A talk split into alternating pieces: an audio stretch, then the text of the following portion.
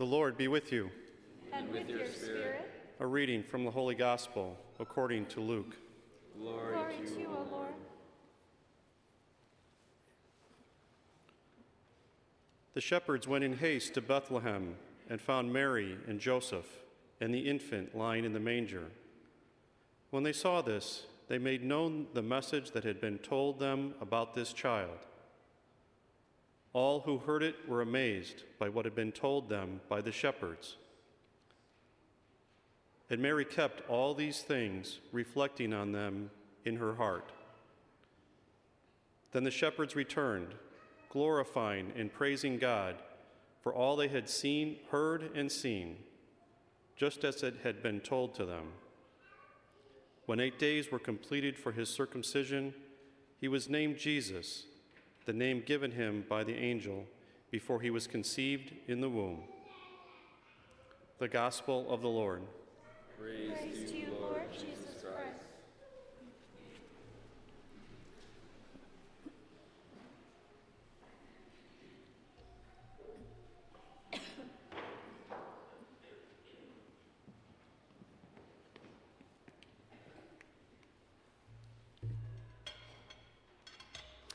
I have no doubt that for those of us who love Christmas, and I'm sure that's the majority of people in this room, if not everyone, that one of the reasons we would say we appreciate this season is because it's so beautiful in so many ways.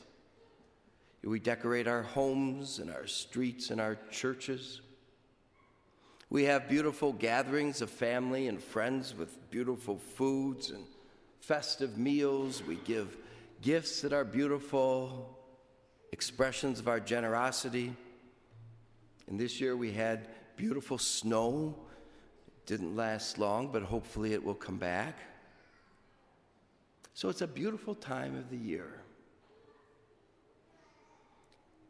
If any of you attended our mission in Advent, you may recall that Sister Gina Weissel, who led the mission presentations focused on beauty. And she expanded on that notion and explained aspects of it that perhaps we already knew that beauty reveals things about God, about ourselves, about the world. That beauty delights the mind, the senses of the body, the soul. That beauty makes knowing enjoyable which is really the reason why God uses it to attract us to his own beautiful presence. Those are all qualities, as I say, we could probably have intuited or figured out. But then she identified something else about beauty that I had never thought of before. One of its abilities. And she said, What beauty can also do is crack us open. Beauty cracks us open. By that, she means it breaks down our defenses, that it allows us to experience vulnerability and to see our need for healing. And she used as an example somebody who might stand in front of a beautiful piece of art and break into tears and not know why. Something about that painting or that sculpture cracked them open so that it could touch something very deep, very tender, allowing them to be very vulnerable. I mean, I have to admit, I've gone through the Art Institute before, and on occasion see people standing in front of a painting with tears running down their faces.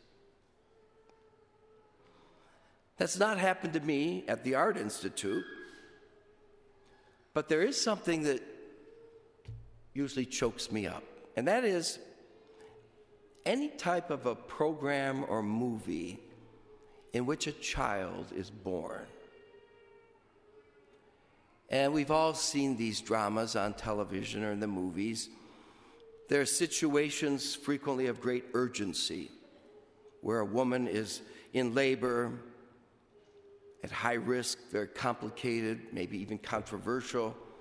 The birth is going to happen in a place where it usually doesn't happen, maybe in an elevator a car during a storm. And as I say, there's that urgency, there's that fear, and all the characters in the drama have a task to do the boiling the water, the getting the cloths, and, and the woman goes into labor in excruciating pain with people coaching her on the side breathe, breathe, breathe. And then finally, the baby emerges. And there's that pause, that sacred silence for a split second. Everybody is waiting to hear the first cry, the cry of life. See, I can't watch that and not get choked up.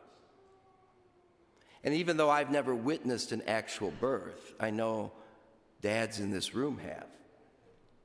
And almost all of them would tell me they break into tears too nurses, midwives, maybe even doctors, because this most beautiful event that God, the greatest of artists, designed breaks us open.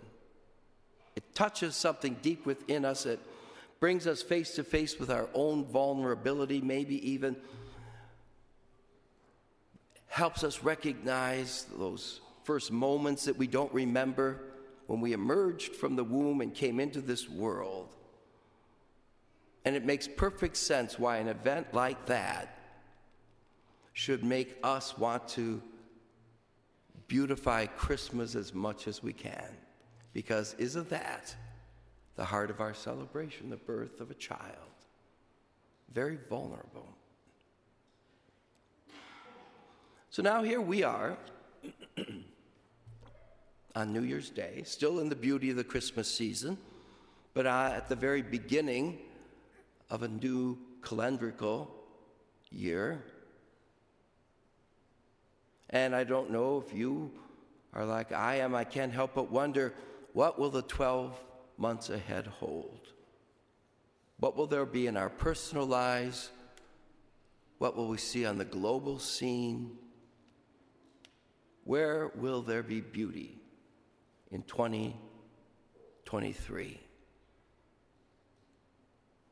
And we can hope and pray that some of the realities at the present time that are not so beautiful might become so that things that might be painful and bloody now, like a newborn child, will crack open time and reveal something beautiful to emerge, something that puts us in such beautiful proximity to God.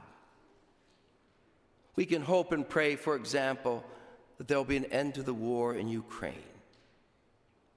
so that the beautiful faith of these people and the dedication of their leaders in their resilience may bring people to tears of joy. We can pray and hope that our efforts to do things like protect human life or preserve our planet or to keep alive dialogue between various groups of people so that we can all realize our citizenship together in this world, we can pray that those beautiful things emerge as well. And these are just a few hopes and dreams, a few that we might have, and perhaps more. And on this day, when we honor the motherhood of Mary, we entrust these to her as well. Who knew painful beauty more than she did? There she was, a young girl, thrust into this unimaginable swirl of questions and challenges about the birth of her child, about the child's conception in such a unique way. And then how she and her husband who wasn't the father of her child, had to go to a foreign place where she gave birth. And then, how in the middle of the night they had to flee for their lives because some ruthless tyrant was out to kill the child she just gave birth to. How vulnerable Mary was in those contexts, and yet how beautiful. Because we recount those stories, we tell them with great reverence, we sing about them in beautiful songs, we portray them in magnificent artwork. And so we pray that this most amazing woman, whom we call the Mother of God, may abide with us in these months ahead to help reveal to us true beauty, even in our vulnerability and in the vulnerable moments of our world, and especially in the people who surround us, who perhaps we take notice of rarely because they are so vulnerable. And perhaps they, more than anyone else, will be able to reveal to us the divine beauty of God.